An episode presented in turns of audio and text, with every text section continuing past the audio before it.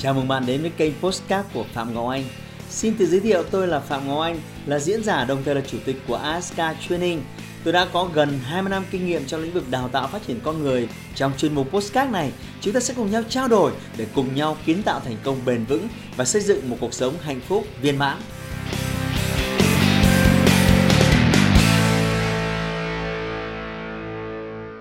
Chào mừng bạn đến với ờ, Series Talk ờ, khi mà chúng tôi lựa chọn ra những câu hỏi à, thú vị à, từ những cái comment của các bạn học viên, những người yêu mến kênh của tôi ở một số các video trước đây à, để tôi có thể có những cái sự gợi ý rất tốt cho những cái chủ đề mà cái lượng kiến thức khổng lồ của tôi chưa có khả năng sắp xếp để có thể share với các bạn ở trong những video trước đây. Hôm nay thì chúng ta đến với một cái câu hỏi thú vị trong một lĩnh vực cũng rất thú vị đó là thầy cho em hỏi, đầu tư mua bảo hiểm nhân thọ có phải là tốt không thầy? Em cảm ơn. Thế thì tôi cho rằng đây là một câu hỏi ờ, thú vị và ờ, nó đến ờ, cái comment này nó đến từ trong video, những thói quen có thể giúp bạn trở nên giàu có. Và nếu các bạn có thể muốn thì có thể xem lại video này sau khi hết cái video này đã. Bây giờ quay trở lại với chủ đề.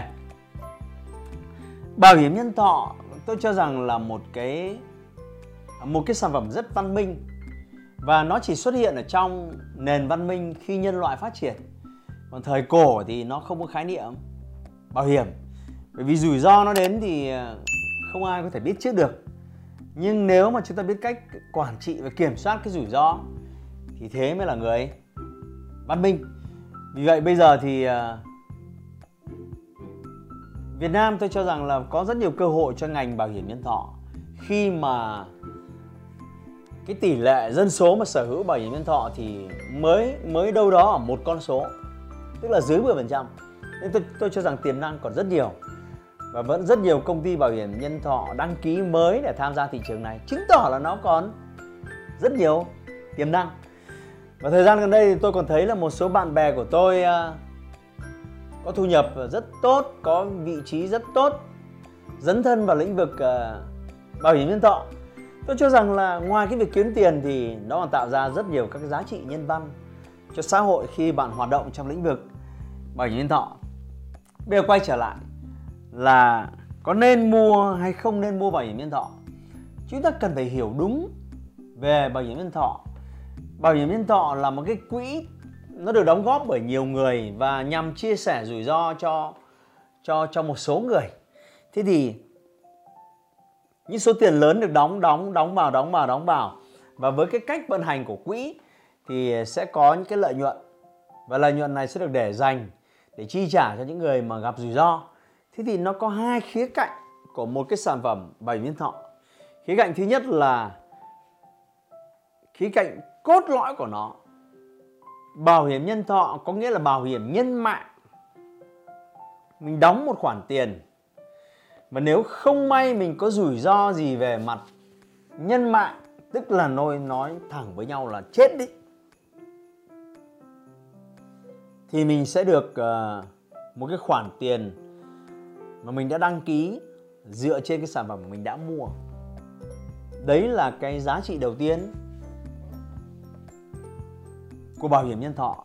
Dù rằng số tiền này thì không làm chúng ta sống lại và nó cũng không định nghĩa rằng là cái giá trị mạng sống của chúng ta nó chỉ đáng chừng ấy tiền. Nhưng nếu bạn đăng ký mua một cái sản phẩm 1 tỷ, mua sản phẩm 2 tỷ, và mà không may rủi ro xảy ra, đúng là bạn không được lĩnh cái số tiền 1 2 tỷ này nhưng mà người thân của bạn. Ngoài cái việc mất mát về con người thì họ sẽ được đền bù phần nào liên quan đến tài chính. Và cái điều này càng có giá trị khi bạn là một người trụ cột trong gia đình. Nếu bạn đang kiếm tiền, nuôi sống vợ con, và không may bạn có cái rủi ro gì về sức khỏe hay là cao hơn là nhân mạng, thì rõ ràng ngoài cái việc mất mát về con người, gia đình bạn sẽ mất mát rất lớn về tài chính, khó khăn ít nhất là 3 năm năm sau khi bạn mất. Vì vậy, cái giá trị về bảo hiểm nhân mạng nó rất lớn. Cái giá trị thứ hai là giá trị về đầu tư. Bạn góp một số tiền đều đặn hàng năm, đều đặn hàng năm vào một cái hợp đồng thì ờ, họ sẽ cho bạn một cái lợi ích về đầu tư. Với một cái lợi tức nào đó, tùy vào loại hợp đồng họ thiết kế, lợi tức cao, lợi tức thấp thấp thì có thể là 3 đến 5% một năm. Cao có thể lên đến 10 12% thậm chí tức là còn cao hơn cả lãi suất. Tiết kiệm. Một số công ty bảo hiểm làm ăn tốt, họ có thể chia cho bạn lợi tức nhiều hơn, thậm chí thông qua kết quả kinh doanh hàng năm của họ. Thế thì, quay trở lại có nên mua hay không nên mua? Như tôi đã nói, bảo hiểm nhân thọ nên mua. Tuy nhiên bạn cần phải hiểu đúng ai là người cần bảo hiểm cho gia đình? Tôi đã từng huấn luyện rất nhiều đại lý bảo hiểm nhân thọ. Và khi đi tư vấn thì à, họ biết rằng chúng ta là những người sống có rất nhiều trách nhiệm, rất nhiều tình yêu, nên là bố mẹ hay mua bảo hiểm cho các con.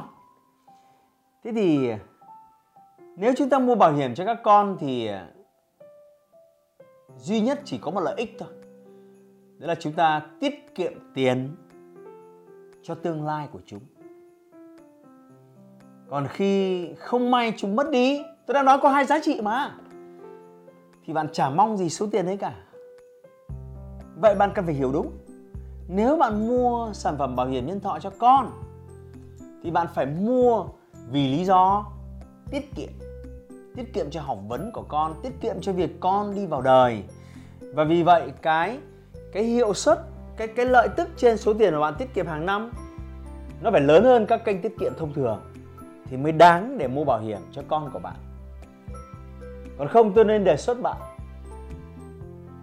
tôi lấy một cái hình ảnh ví von thế này. Không may cái ngôi nhà mà bạn đang ở mà nó bị cháy cháy to lắm. Và bạn bạn có hai sự lựa chọn. Thứ nhất là mang ra khỏi nhà đấy một cái máy in tiền và mang ra khỏi nhà đấy một cái máy đốt tiền. Bạn sẽ mang cái gì? Chắc chắn bạn sẽ phải ưu tiên cái máy in tiền trước tiên, đúng không? Thế thì trong gia đình, bạn giống như là cái máy in tiền của bọn trẻ con, giống như là cái máy đốt tiền. Nếu bạn quan tâm đến khía cạnh bảo vệ, nếu bạn quan tâm đến khía cạnh ai mất đi, gia đình này gặp rủi ro lớn nhất về tài chính, thì bạn nên mua bảo hiểm nhân thọ cho mình vì lý do bảo hiểm hơn là lý do tiết kiệm. Một điều nữa bạn cần chú ý, đó là mua bảo hiểm ở trong cái mức thu nhập bao nhiêu là vừa đủ. Thì đây là một cái câu chuyện mà nhiều người không tính toán. Và các đại lý bảo hiểm nhân thọ thì họ cũng cũng không tính toán cho bạn, chi tiết đâu.